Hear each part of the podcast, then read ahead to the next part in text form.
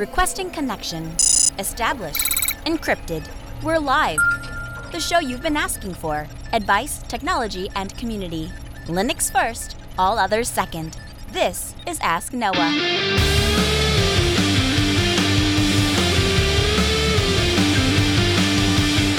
Live from Altispeed Technologies, the Ask Noah Show starts right now. This is the show where we came to do all the things on Linux they said couldn't be done and take your questions on how to do the same.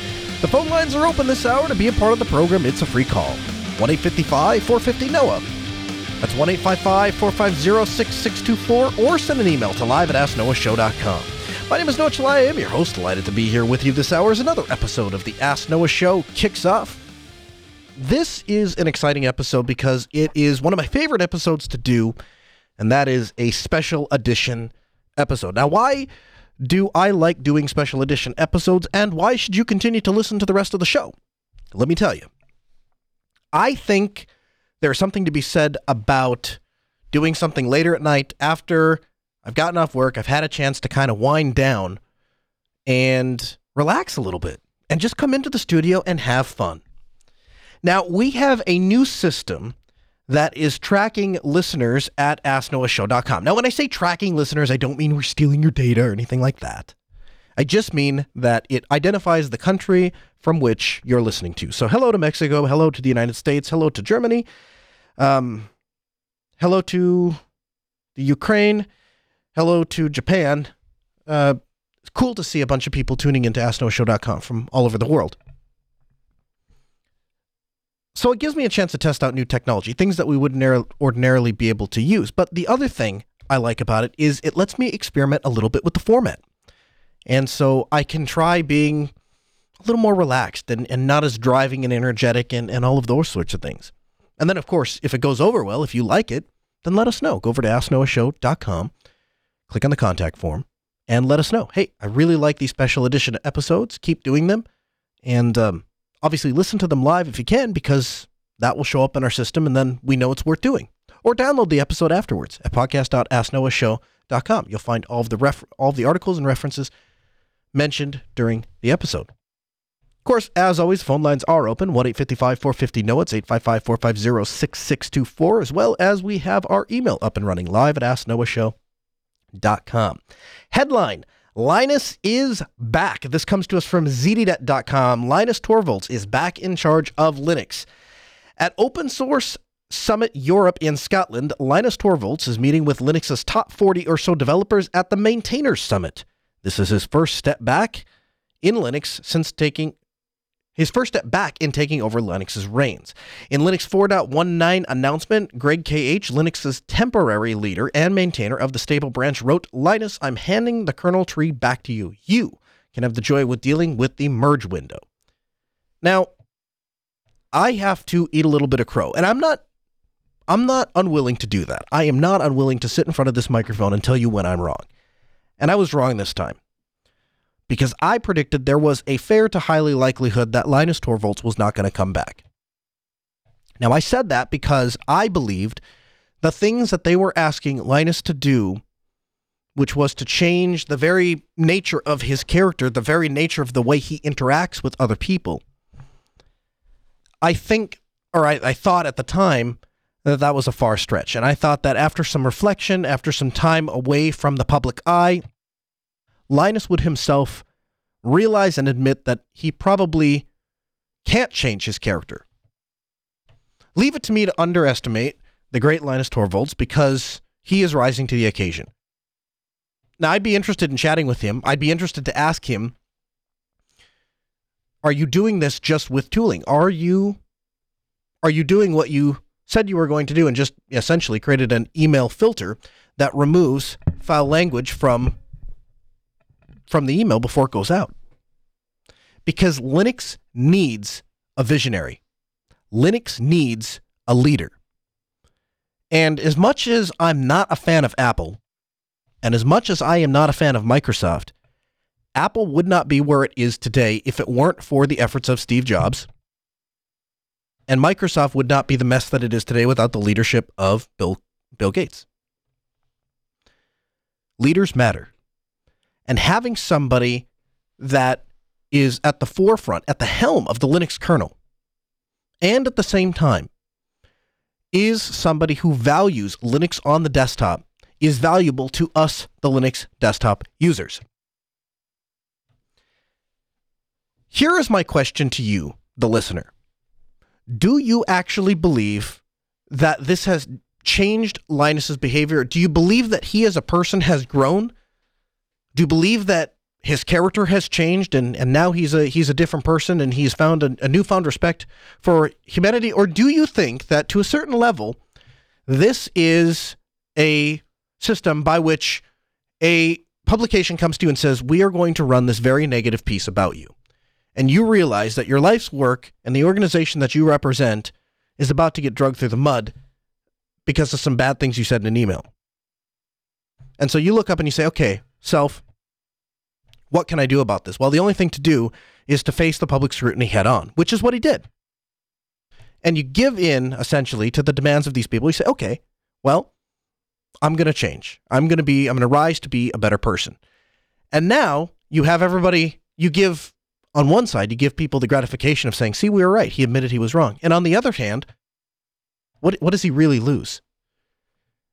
I'm not sure if I have an answer to that second question, other than maybe the ability to command the Linux kernel and command some of the people around it. Because I think that public chastising was a tool in which by to eliminate bad code. People who could not code well, people that did not have valuable contributions, I think were very self-conscious about contributing to the Linux kernel, mainly because they knew that they would get publicly ridiculed. So have we actually changed anything? Again, open phone lines this hour, 1-855-450-NO. It's 855-450-6624. The email live at asknoahshow.com. We also have our community Mumble Room open. You can join the Mumble Room by going to mumble.jupiterbroadcasting.org and joining the Ask Noah Show channel. We'll take your questions, comments there. TheVerge.com headline Google mandates two years of security updates for popular phones in new Android contract. Every month, a security team at Google releases a new set of patches for Android. And every month, carriers and manufacturers struggle to get them installed on actual phones.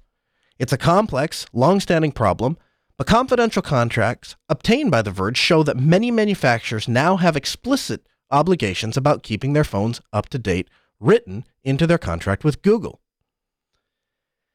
This is massive, massive, massive news coming out of the mobile sphere. One of the largest criticisms of Android, particularly as it relates to Apple's iOS, is that iOS, you're going to get your updates. And with Android, you're left with this. It's been referred to by, uh, you know, as a vulnerability in your pocket. Now, I have long since questioned the validity of those kinds of of those kinds of claims because the reality is I just most attackers go for low hanging fruit. And I just question how many people are interested in getting into Noah J. Chelliah's cell phone in his pocket through some sort of exploit. It's not like I install a bunch of apps. It's not like I'm connected to a bunch of random networks. I mean, at the end of the day, they're going to have to come at me, bro, over the internet. So I question how big of a deal it really is. That and the other thing is the market to a certain degree takes care of this, does it not? If millions of people were walking around with exploitable devices in their pockets and millions of people were getting exploited, then millions of people would quickly learn the consequences of walking around with uh, you know, vulner- you know, vulnerabilities in their pockets and millions of people would change. I feel like to a certain degree the the market would take care of this. But that has remained, fair or unfair, one of the largest criticisms of the Android platform. Now, I have to be honest with you. I don't particularly like either platform. I'm not a big iOS guy, and I'm not a big Android guy. I think both platforms leave a lot to be desired. But of the two operating systems, there are a couple of things that have always elevated Android above iOS for me. The first thing is that I can obtain administrative access over an Android device, and it is very difficult, if not impossible, to do that on an iOS device. Now, when your best chance to do that is when the newest iOS device first comes out. They have a bunch of jailbreaking procedures um, that work, and then in my limited experience, and granted, I've not owned a lot of iPhones, but in my limited experience, those the ways that they go about to jailbreak these phones gradually diminish. And uh, I can honestly say, I don't know many iPhone users that actually jailbreak their phones, whereas almost every Android user I know has rooted their Android phone. I like to have administrative access control over my devices, and it boggles my mind that we would buy a device from a subscription service, no less, and not demand that we have administrative access over that device. We would never accept that from a laptop. If you went to a, into a store and you went to buy a la- and you went to buy a computer and it said, "Well, you can only use the Windows Limited account. The administrative account, uh, you, you can't log into that. You got to get Microsoft's permission. You have to call them. And if you want to install a program, Microsoft would have to approve it. We would never, ever, ever tolerate that. But for some reason, the most prolific computers of our generation, the computers that are with us all the time, those computers, for some reason, we tolerate that ridiculous limitation. And the only answer ever given to us by those that are proponents of these kinds of controls is well, you know what? It's better for you because you're safer that way. And so everybody has flocked over to, or not everybody, a lot of people have flocked over to iOS. And their answer has been, well, hardware is terrible on the Android side. It's hard to get a good phone. And it's a varied experience because depending on if you get a Samsung or a Nexus or a Pixel or a cheap LG or whatever, then you're going to have eh, the experience is varied. And then the third thing is always seems to come up is, well, the updates. If you're on Android, you're not going to get updates. You're going to have a walking vulnerability in your pocket. Well, now Google is addressing that problem head on, and they are writing that into their agreements with these hardware contracts. And so, no matter what you ma- no matter what phone you make, a budget phone or a Pixel, you have to provide updates to your users for two years. That does two very important things for me. The first thing is it lets me know that Google is moving in the right direction, and when their resources, time, and the market allow, they are pushing forward. The second thing it does for me, well, let me back up more on that first thing. The other thing is iOS beat them to the punch when they came out with the mobile operating system. Now, I would argue that Palm OS beat iOS to the punch when it came to mobile units altogether. But of the two, iOS or Android, the two largest mobile platforms today, iOS was the first one. So Google had a little bit of catch up to do from the beginning. So if it takes them a little bit longer to catch up and surpass in in in whatever ways that we have lagged behind iOS in terms of providing updates to all users all across the board, I think we've been ahead of the game when it comes to app selection and flexibility and customizability of the phone itself.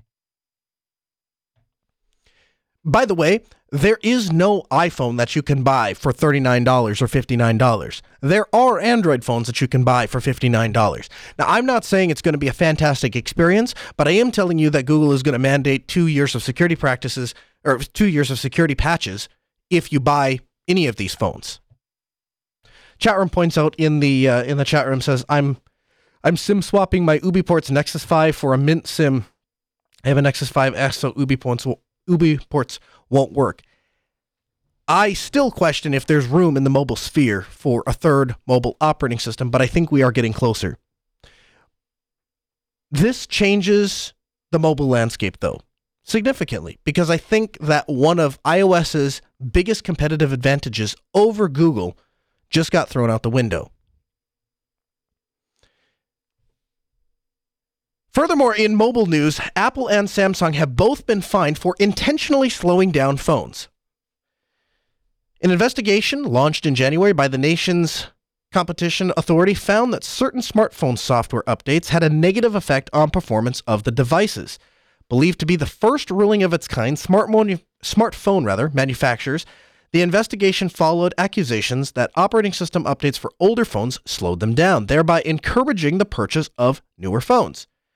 In a statement, the antitrust watchdog said Apple and, Sam- and, Samsung implemented dishonest commercial practices and that the operating system updates caused serious malfunctions and significantly reduced performance, thus accelerating phone substitution. In other words, Samsung and Apple intentionally tried to screw up your mobile experience so that you would spend more money with Samsung and Apple. Now, there's a couple different ways to look at this because I think when you actually dig into the technology, what you find is there is a, it's a it's a multi-tiered approach. And I tried to dig into this case a little bit so that I could I could bring you a little bit more perfectly executed technical analysis. It, seems to be a culmination of factors. So the first factor, the obvious one, is obviously we iterate and we program and we design around newer hardware. So for example, when the newest generation of the Samsung Galaxy comes out, when the Samsung Galaxy 10 comes out, for example, Samsung for obvious reasons, is going to write their operating system, target their software, and base their user experience around taking advantage of and optimizing the hardware that is in the uh, Samsung, uh, you know, S10 or whatever. Conversely, if you have a Samsung S9 or an S8 or an S7 or an S6, those phones are likely going to be impacted by the newer software updates simply because it's trying to leverage newer hardware that doesn't exist in those on those older platforms. The second thing is app manufacturers seem to be doing the exact same thing. And these were the two arguments that I originally saw and that I keep stumbling across when I when I'm searching for information about this that were presented from Apple. They say, yes, the older phones slow down, but it's not because uh, it's not only because we are trying to intentionally slow them down. The other part of that is we just create newer software, we create newer operating systems, and thus your phone tends to be just a little bit on the slower side. The second thing that Apple came out and said is that they did it as a power saving feature. They're concerned about your battery life. They're worried about your experience, and they're thinking that your phone may die faster because of all the new performance requirements given by the newer operating system update and the newer the newer app updates. So this is this is it's we are at an interesting point in the in the mobile architecture world because I think that there's a lot of people that are going to look very negatively on Apple and Samsung. I really do believe that's going to happen and I think you're going to start to see smaller manufacturers and I think you're going to start to see niche manufacturers pop up and become more prominent. Look at what happened with the OnePlus 1. What iteration are they on now? And when they started, they called it a top tier phone, but I played with the OnePlus 1 it was no Samsung S6 or whatever the comparable version was at the time, right? But they sold like hotcakes. Why? Because people in that mobile sphere, particularly geeks, wanted a specific feature set out of a phone and wanted that feature set at a specific price. And Samsung was unable to deliver on that. Apple is unable to deliver on that. And so what you find is you find these smaller companies that pop up and they say, okay, well, we're going to we're going to compete in that space and we're going to provide you a better product at a lower cost. And so when stories like this come out, it really kind of throws a wrench into the argument of, well, I'm going to stick with the known good quantity, right? Because that's what you hear from a lot of people. You have people that have the top end smartphones. And, uh, you know, to a certain degree, myself is included in this because I have a Pixel. I probably will upgrade to the Pixel 3. You hear a lot of people saying, well, I have that because I don't want to compromise on my mobile device. I want the best mobile device money can buy. And some people think that's Samsung and some people think that's iPhone. And now you have obviously other tiers that have popped up around the OnePlus category and of course around the Pixel category. I think this starts to diminish that reputation that if you spend eight, nine, you know, a thousand dollars on a smartphone, because that's what some people are spending nowadays on these stupid things, you're not I mean, you're going to get updates for two years, so I guess we got that going for us. But your phone is going to be intentionally slowed down by the manufacturer. And there's nothing really that you can do about it except for buy a new smartphone. And I'm not sure, I'm not exactly sure where we go with this. QZ.com headline This year's Nobel Prize in Economics was awarded to a Python convert. Economics involves a lot of math and statistics. The most commonly used tools to crunch numbers are the spreadsheet software, Microsoft Excel, and programming languages, Stata and Mathematica. These are the tools that tend to be taught in economic classrooms across the world. All three, all of, all three of them are proprietary and privately owned. And my article jumped up on me. Romer believes that in making research transparent, he argues for openness and clarity about methodology. And he says that's important for scientific research to gain trust. As Romer explained back in April in a 2018 blog post, in an effort to make his own work transparent, he tried to use Mathematica to share one of his studies in a way that everybody could explore every detail of his data and methods. It didn't work. He says that Mathematica's owner, Wolfram Research, made it too difficult to share his work in a way that didn't require other people to also use the same proprietary software. Readers could not see all of the data or all of the code that he used for his equations. Instead of using Mathematica, Romer discovered that he could use Jupyter Notebook for sharing his research. Jupyter Notebooks are web applications that allow programmers and researchers to share documents that include codes, charts, equations, and other data.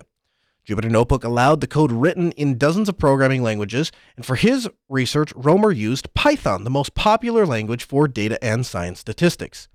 Importantly, unlike notebooks made from Mathematica, Jupyter notebooks are open source, which means that anybody can look at all of the code that is created in them. This allows for a truly transparent research. In a compelling story for The Atlantic, James Somers argued that Jupyter notebooks may replace a traditional research paper shared as a PDF. The more I learn about proprietary software, the more I worry that objective truth might perish from the earth lot of things hit home with me on this story um, when this broke and came out, and one of the reasons that I felt this is a perfect example of what these special editions do for you, the listener, because this is the kind of story that it's not really something we can spend a lot of time talking about on our. You know, if I only have one night a week, this is a story that probably wouldn't make the catch. And if we had a lot of callers that were calling in, this is probably not the story they want to talk about. But it is important to shed a light on people that are doing cool things, specifically when those things are not purely motivated by open source and Linux. No, what do you mean by it's not purely motivated by open source and Linux? Well, there are some of us, like myself, who will do something purely because we want to see it done with Linux or with open source. And we're willing to take a certain amount of performance uh, compromise or performance hit, we're, we're, we're willing to work around a certain amount of obstacles to make that happen. This guy just wants to get the work done. He just cares about the goal. He doesn't care about the technology to achieve the goal. This guy just wanted to publish his research and just wanted to put the information out there so that he could help other people. And what he found, and he found it out the hard way, is that companies who manufacture software are often more interested in earning a dollar than doing what's right and helping out fellow humanity. And so what they do is they say, "Sure, you're welcome to share your software. We or your your, uh, your research. We would love you to do that. Share it in our proprietary format. We'll sell copies to all of your friends at you know whatever fifteen hundred bucks a piece, and we'll make it with a little USB key that you have to stick in and has to sit there in the computer. And if you ever lose that little authentication key, we're going to charge you another fifteen hundred dollars. I've worked with companies like that. They're trash. They don't care about getting the data out, they care about making a dollar. I'm all for charging money when you do a good job. I'm all for charging for a service when you provide results to the, you know, to your customer. But in this particular case, the point of this kind of research, the point of this kind of data is to get the data out there. Because if there's anything we know from open source, it's when we work together in a collaborative fashion, when we're able to put things up on GitHub and use the collective brain trust of the internet, we're able to accomplish much greater things. You are seeing this pop up in places we don't expect it. Again, this is from people that didn't give a rip about Linux, that didn't give a rip about open source. And they did it anyway because what they learned is that they're not able to accomplish their their goal using proprietary software. And I have said this about colleges and high schools and even in the workplace today. Why is it that we constantly push for Microsoft Office or even Google Docs when we have a perfectly capable Office suite that it could be free to all students, that all of the fonts could be free to all students, all of the formatting and templates and all of that could be free to all students, and they can continue to use it even after they've departed the school. Why do we jettison that idea in favor of proprietary software? When I was in college, That's what, what that's what we were expected to do. We were expected to go to the college bookstore and fork over the quote unquote discounted price of Microsoft Office Student and Home Edition for $189 or whatever it was. And that was a huge discount from the $399 that Microsoft wanted to charge. And Google is slightly better from the standpoint that they don't want to charge you a ton of money. The problem that I have and that many people have with Google is they get their money through advertising and through pi- privacy violations. The very thought of my son learning all of the G Suite things that he does in school, but having the public education system track him from literally the day that he entered kindergarten all the way up till the day that he graduates high school, and then to believe that Google is going to just sit on that data and not go to various accounting companies and hospitals and, and, and law offices and say, oh, you're a medical firm and you're looking for people that have a high aptitude in math, let me tell you about so and so who we've been following since day one of kindergarten and has a very high aptitude of math. Oh, you're looking to hire somebody with good language skills? Let me tell you, you know, and they can sell this data. And it's it's going to be worth hundreds of millions, if not billions of dollars by the time these kids get all the way through. And it's being done effectively without consent. I have had no say in my child's interaction with these technology platforms. And there is very rarely a discussion about using open standards. Oftentimes, those people are laughed at. Why are you suggesting that? Why are you suggesting that LibreOffice thing? Why are you su- suggesting that Microsoft Office knockoff. We're not. We're trying to we're, we are trying to focus and show you tools that will accomplish the same goal for less money and with greater access to students to arm them with better tools so that when they depart the school and they're no longer eligible for those great discount programs, they still have tools to, to fall back on. My friend, uh, my friend, friend of the show, and and personal friend Chris DeLuca was here a couple of weeks ago, and him and I were having a very similar conversation about this because his school, uh, he's a system administrator for a school in West Virginia, and his school is an all Microsoft shop, and they're unabashedly, unashamedly uh, promote Microsoft to all of their students. And nobody seems to have an answer of what these students are supposed to do when they graduate and decide they want to start their own small business and now all of a sudden their home and student version of Microsoft Office won't let them, you know, cover a, you know, write a cover letter or a resume or whatever because that's considered business use. Then they have to go and use Google Docs or LibreOffice or something like that. So I submit again, why don't we just do that from the beginning? I am so thankful to see that this is becoming the standard in the scientific world. And it is becoming the standard in the scientific world. We work with the University of North Dakota. I've I've done some um, contract IT administration with their chemistry department, all, all all sorts of different places. And what we have found is that they are very receptive to cost-effective tools that will accomplish the same thing. And I have not dealt with this specific situation, but I have had conversations with people in the administration that have said, "Listen, we have to be able to share data." And data has to be interchangeable, you know, in in various different formats and into various different software. And we have solved that a couple of different ways because the industry that we were working in didn't have open source available tools. But I'm happy to see that that's a shift. Greg in the Ask Noah chat room says schools hate Linux because you're a hacker if you use Linux. And there's a lot of truth to that. There was a lot of truth to that when I was in high school. When you set up a machine and you're using Linux and somebody comes over and sees a desktop environment that they're not familiar with, when they see a terminal that's open, when they see text flying across the screen and they don't understand what that is, it makes school administrators nervous because they know that they're coming to the party late and they know they're coming with a half deck. They know that the students that are there already know more about the technology than the teachers do. And so it creates a fundamental problem to administrate the school to begin with. Another guy in the chat room says, My daughter's school uses LibreOffice, but that's because that's because they set it up on all the computers. I'm going to assume that message says that he set it up on all of the computers. And that's that's great. That's fantastic. I hope we see more of that. The good news for us is as Google with their massive resources continues to push into education and they're doing it rather successfully. My son's school all G Suite. They got G Suite everywhere.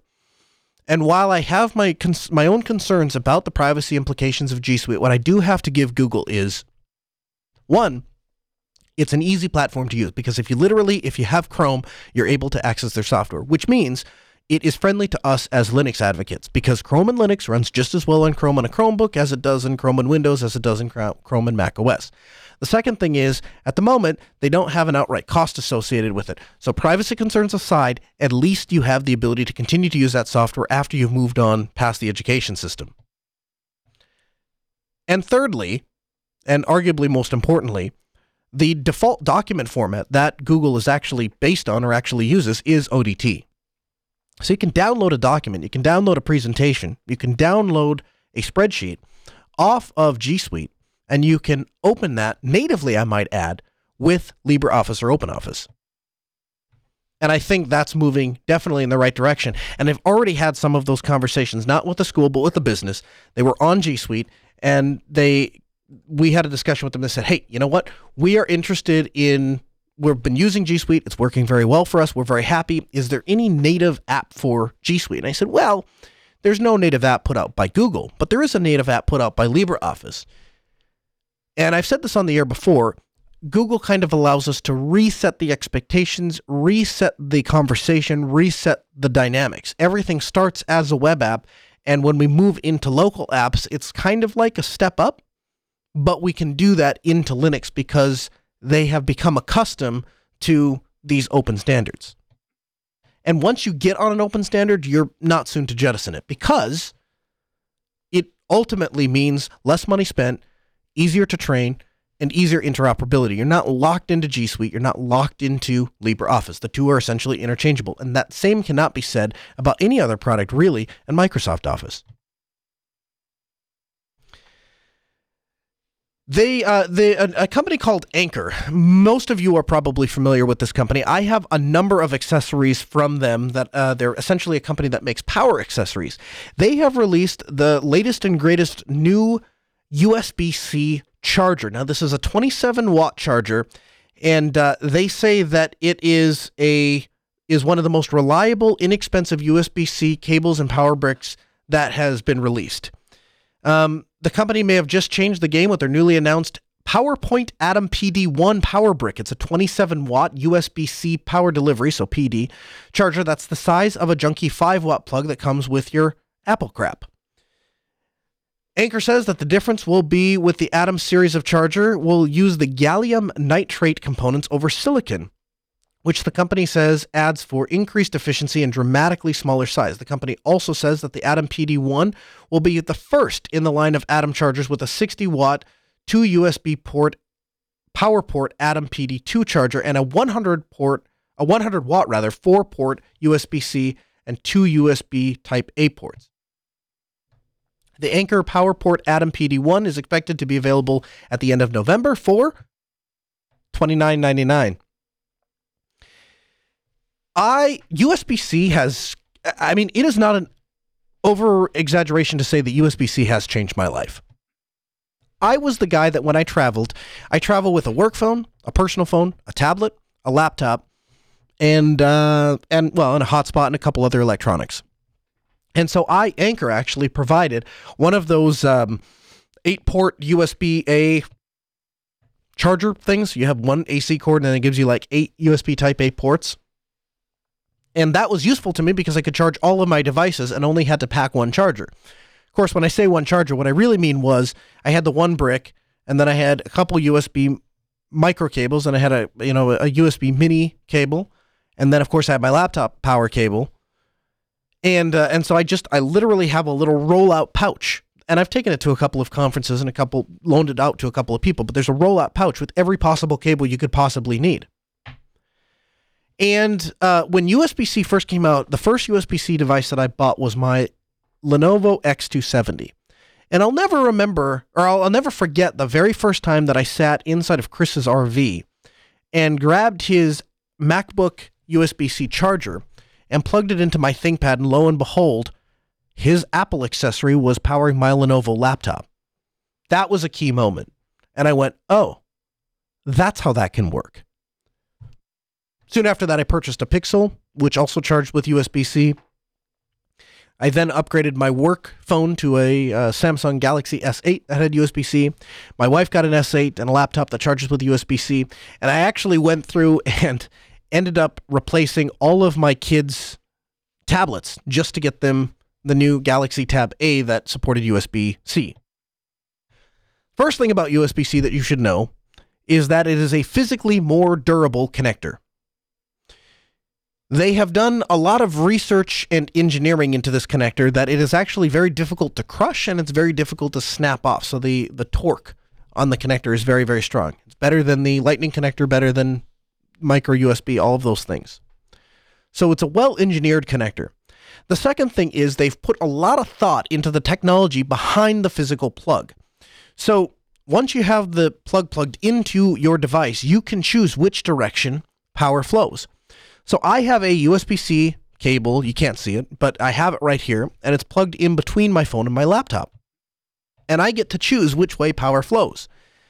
I can tell it to power my laptop from my phone, or I can tell it to power my phone off my laptop. Now, truth be told, each device has to be capable of powering the other before that option becomes available. I'm not telling you that my phone is actually capable of powering my laptop. What I will tell you is I can use the same charger for both. Now, historically, whether I want to admit it or not, the most reliable, the most functional, and the most universal USB C charger that money can buy was the Apple One. If you purchased the Apple charger, it would charge your Apple devices, Samsung devices, HP devices, Lenovo devices, your phones. I have literally never had a device, except for the HP Spectre, that the Apple uh, 90 watt power brick would not charge. Now, are they cheap? No, they're not. They're about $85 for the power brick alone and about another $35 for the cable. But you know what? I'm not an Apple guy, but this is if if this is an open standards device if I've ever seen one. The cable is a well-made USB-C cable. It's very very long so I can plug the brick in halfway across the room and still power my laptop. I had a friend who had a Pixel and he had worn out the cable that Google sent which many regard to be a very high quality cable. We took the my Apple one and plugged it in, and it worked just fine. I can almost not quite, but I can almost hang my laptop. The weight will almost be supported by the grippiness of this cable, and it has not gone down. But this new the the, the downside to the Apple device is that the power brick is huge, and they have a smaller version but it's still not as small as this 27 watt USB uh, C PD charger. Now, the downside, the, the thing that you have to look at when you're looking at PD, PD is power delivery. So every USB C charger basically is going to charge your cell phone. You must have that power delivery or PD option for it to charge something like a laptop. And uh, you look for a couple of different things. So the first thing to look for in a USB-C charger is what voltage does it support? Does it just support the five something 5.6 volts or 5.4 volts or whatever that your cell phone is at? Or does it support the typically 19 volts that your laptop requires to run on? And so you want to look at both of those things. And then as far as the wattage goes, what that tells you is how fast your computer is going to charge. So I have a 90 watt adapter, and that will usually charge my laptop from a 10 or 11% all the way up to 100% in about an hour and 10 minutes, hour and 20 minutes, somewhere in there. I would expect that a 27 watt uh, adapter would probably take multiple hours because it's not a it's not a um, linear scale. It's a it's a logarithmic scale. LT guy in the chat room says, "Can I get a ThinkPad with USB-C that still has removable batteries, maintenance hatches, docking connector, 2.5 inch drive bays. Lenovo is driving off the train, or the train off the rails. Well, the X270 has most of those things. It does have a USB C power uh, charging port.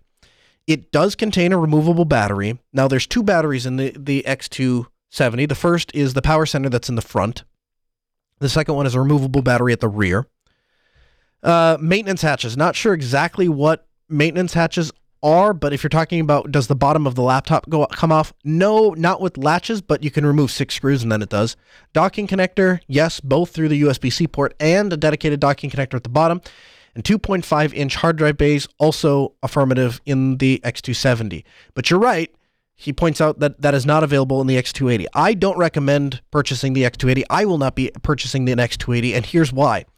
If I was going to buy another uh, laptop and I was interested in something like the X280, I would just buy the X1 because the X1 is the same physical size as the X280, except it has more screen real estate. So they've shrunken the bezel down and managed somehow to fit a 14 inch amount of screen real estate inside of the same chassis size that the 13 inch laptop, 13.3 inch laptop was. Um, and yeah, the, so the chat room clarifies that they're talking about the place where you can remove the small panels and RAM and hard drives and stuff like that. Again, not hatches per se, but come on, guys. I mean, you remove six screws, you pull it off. It's not that bad. But USB, th- this Anker 27 watt USB C power delivery charger is a device that I could, if it works well, and if it charges every device I throw it against, I could easily see myself getting to a point where I say, okay, from now on, this is the standard. Noah's standard go to is a USB C to USB C cable and this Anker 27 watt USB C PD charger, simply because of its size, because it will go literally anywhere. And uh, as the article says, they're going to make a couple different versions. So the PD1 will just be the 27 watt charger. The PD2 will be a um, a two port USB C charger, so you'll be able to power two devices at one time with 60 watts and then they will have a PD. Uh, that's the PD one. Sorry, the PD two will be a hundred watt version and four traditional USB, uh, USB USB ports. So two USB C and then four Type A ports that you'll be able to charge. Um, and it's it. I would order it today if if it were available for sale. But uh, the abil- the uh, the uh, I cannot overstate the ability to charge all of your devices with a single charger is is just incredible. I have one charger I take with my all of my family's devices.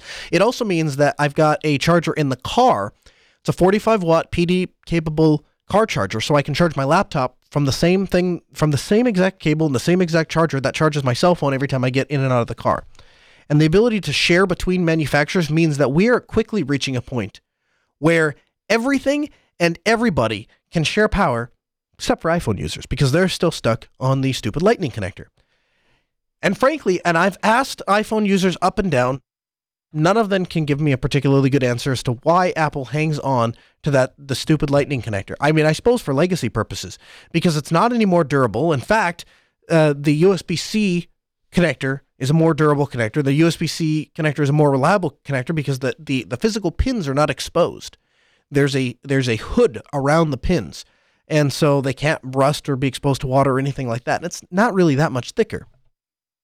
So I'm not sure where Apple was going with that. Time will eventually tell. Again, you too can join the program. 1 855 450 No. It's 855 450. The email live at asknoahshow.com. Make your voice heard, become a part of the program. So if you're not in the Telegram group, you should be. Telegram.asknoahshow.com. That's where the show continues 24 7, 365. We have an ongoing party in there. Lots of people have joined to provide support for one another, and uh, a bunch of other little small groups have spun off of the main Telegram group. We now have an Ask Noah photography group. We have an Ask Noah business, or well, it's not really Ask Noah business, but there is a, a, a small business group filled with a bunch of community members from the Ask Noah uh, chat room and uh, it's turned into a little mini community. Well, uh, I had a gentleman that uh, reached out to me over Telegram and said, uh, "Hey, I just I just wanted you to know that I had uh, I have a story for you about installing Linux." And I said, "Okay, well, you install Linux. Lots of people install Linux. What makes you special?" And he says, "Well." I went to my public library and I ended up getting the police involved because they were called on me when I installed uh, when I was I didn't even I wasn't didn't actually install it on their computer. I just installed it on my portable hard drive, and the the the library was concerned about that. So joining me on the program is Rillian. Hey, Rillian, welcome to the Ask Noah Show. Oh, hello.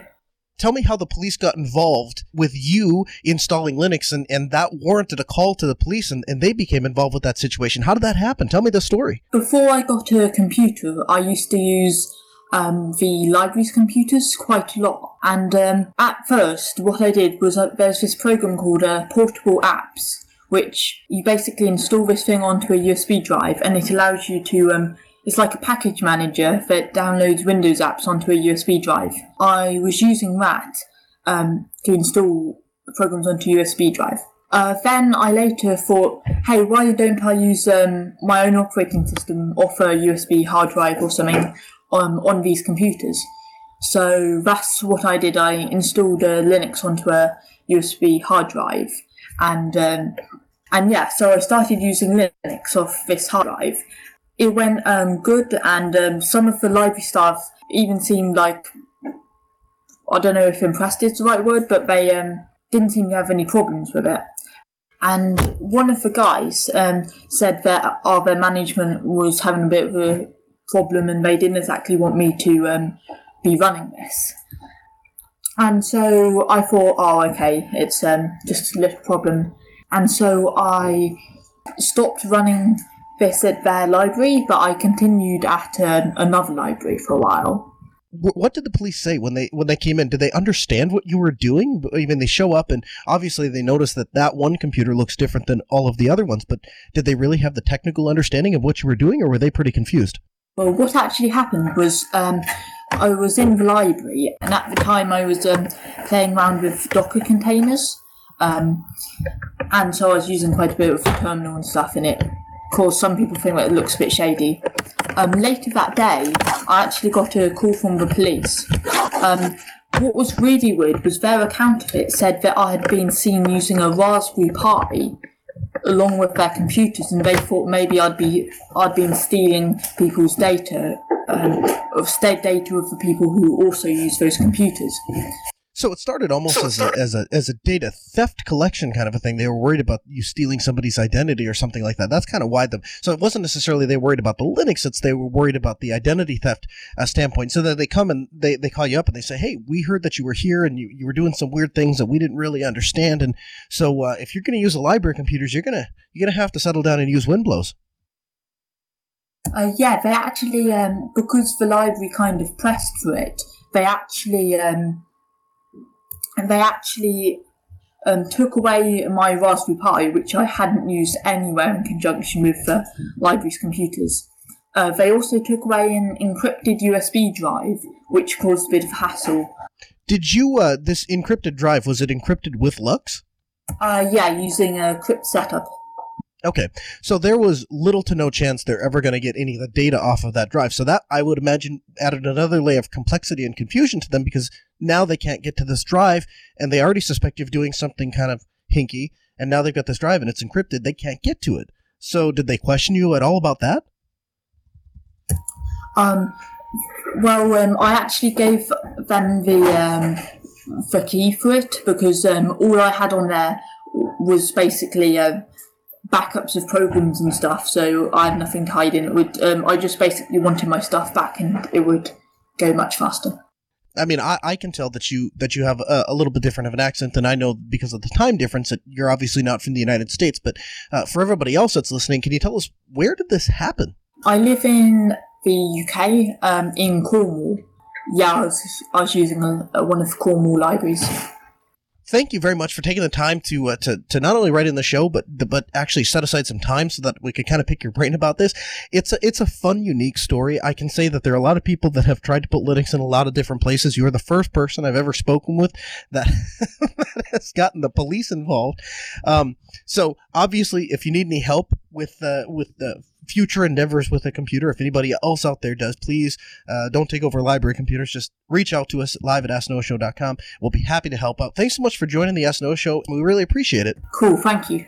What?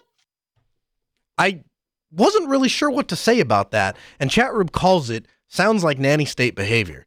When you're worried about what op I mean, this goes back to this goes back to our discussion earlier in the hour. People see things they don't understand and that they don't expect to see on a computer screen. It makes them nervous.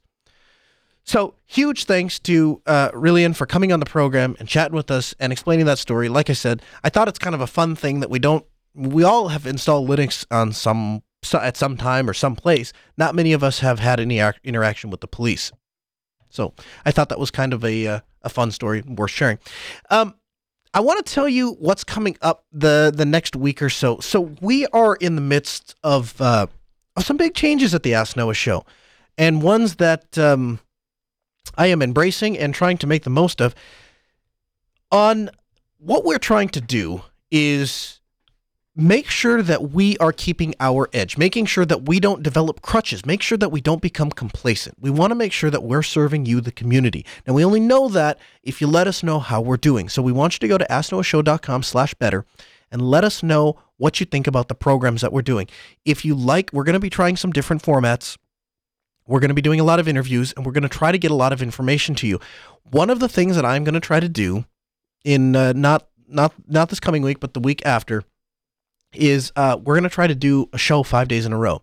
So to give you an idea what that looks like, we're going to have a show tomorrow, October 30th.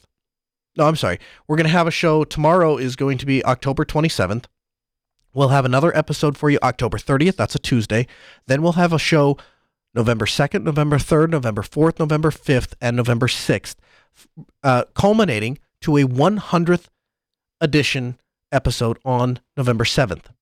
Now, the November 7th episode, if you don't listen to any of the rest of those, make sure, absolutely sure that you catch the November 7th edition of the Ask Noah show because we are going to be having a huge party in Minneapolis, St. Paul. We're going to be joined with uh, Brandon Johnson from Red Hat. And as well as there's going to be some big announcements coming up leading up to that. So you'll definitely want to catch as many of those episodes as you can. But for sure, all of the really important stuff will happen on our regularly scheduled day. So that would be October 30th. Uh, that's a Tuesday. And then the Monday after that, which would be November 6th. Make absolutely sure that you check out those two episodes because there's going to be some really important information coming, some really big announcements. Now, we are not just doing five episodes to pump out five episodes of content. That's not what we're doing at all. All of these episodes, we are going to put what I think is really incredible content and stuff that we just don't have the time to facilitate during the day because we come on the air at 6 p.m. Altispeed Technologies literally closes its doors at 6 p.m. So we just don't have a lot of time in between the time that I wrap up my day job and the time that I sit down here on the microphone. Literally about 10 minutes. And, and I cut that short. I cut that out of Altispeed's time. And so what we wanted to do is do a couple of episodes at 9 p.m. and on the weekends where I'm not doing anything else, and so I can really, really dig in and dedicate some time to producing some good episodes. Now, if this is well received, if you guys, if there are if there are high download numbers and there are large streaming numbers, we're going to look at that information, correlate that data, and say this is something people really like, this is something that people really want, and so we're going to continue to do it. So let me show you, or let me tell you what we have coming up thus far. Tomorrow, October 27th, Fred Gleason is going to show it, join us. Now, Fred Gleason is a broadcast engineer. This guy has spent his life studying broadcast systems, and guess what? He's a huge Linux nerd. So, when Fred Gleason was working for Cumulus Media, yeah, you might have heard of them, he looked at what they were using for software and said, This is crap, and it won't do all of the things you want, and it's going to cost a lot more money um, than if we just write some software from scratch. But here's the thing I'm only going to write some software from scratch if we can write it on Linux and open source. And Fred Gleason did just that. So he created what he calls a broadcast appliance. This is an audio box first. So it's audio, it doesn't do video, it just does audio. But this is an audio appliance that you literally order from his company and you plug in and you you turn it on, boot it up, and it runs a uh, it runs just stock CentOS and uh, with XFCE, but has his software integrated right into it, and will allow you to be do ultimate, ultimately reliable uh, broadcasting incorporated with Linux over IP. And uh, we have been using his software here in the studio since the day that we uh, went on the air, essentially, and that's what kicks off the intro music and outro music, and it, it what handles our button bar and handles the interviews and turns the channels on the mixer on and off and allows us to do remote broadcasts. All of that stuff happens with the software called Rivendell. And the the the developer of it, Fred Gleason, will be with us tomorrow night to talk to us about what the software is capable of. Then, coming up next week, Jason Donenfeld from WireGuard is going to give us a detailed deep dive into uh, WireGuard and what this extremely simple yet fast and modern VPN uh, technology that utilizes state of the art cryptography And um, we talked about it briefly on the show, but I cannot tell you about these things to the same level and to the same uh, authenticity that the people who actually write and actually do these things can. So we're going to have him on. Uh, also coming up next week, Richard Hipp from SQLite. We are originally going to have Richard on this week, but this is not going to. That was uh, scheduling didn't quite work out, so he's going to come join us next week, and he's going to talk about the COC controversy. Now, you may remember we had a conversation about the code of conduct for the Linux kernel, and we'd had Paul M. Jones on to talk about the dangers of some codes of conduct. Well, Richard Hipp has a completely different version of a code of conduct. He has a version of the code of conduct that essentially does the exact opposite. It goes the exact opposite way. Instead of leaning far one way, it leans far the other way. And uh, irritated a lot of people, caused a big stir. But we're going to get the information right from the horse's mouth, as it were. So we're going to invite Richard onto the program and we're going to talk to him. Then I'm just I'm so happy that all these people want to come on the Ask Noah show. And I I've not reached out to, I, I think I reached out to Richard, but the rest of these people, they've all reached out to us and said, hey, we want to come on the program. And so we're, oh, and I reached out to Fred because I'm a huge Fred Gleason fan. But um, most of these people have reached out to us and said, we're interested in coming on the program. And that means so much to me as a content producer that, that people see the value in the program and are interested in, uh, in sharing their message on our platform. Patrick McBride, Senior Director of Patents from Red Hat, is going to come on the program and he's going to talk to us about Microsoft joining the Open Invention Network and what that means to the rest of the Linux community. Because let me tell you, there are some people that are pretty upset about this. And um, again, it's one of those things where we're just going to go straight to the uh, straight to the horse's mouth. We're just going to ask the questions, and we'll let him tell us from a multi-billion-dollar company what Red Hat's approach to this is, why Red Hat supports this, or I guess if they support it, but I assume that they do because he wants to come on the program and talk about it and how that's actually going to benefit us. So that's going to be a fair, a really cool episode. And and this again, this is one of those ones where I'm just super excited because it means so much to me that these people are willing to come on the program and talk to us. Erik Dubois, he is the head honcho at Arch Arco Linux, and if you have not heard of Arco Linux, I'm telling you, you have to check this distribution out.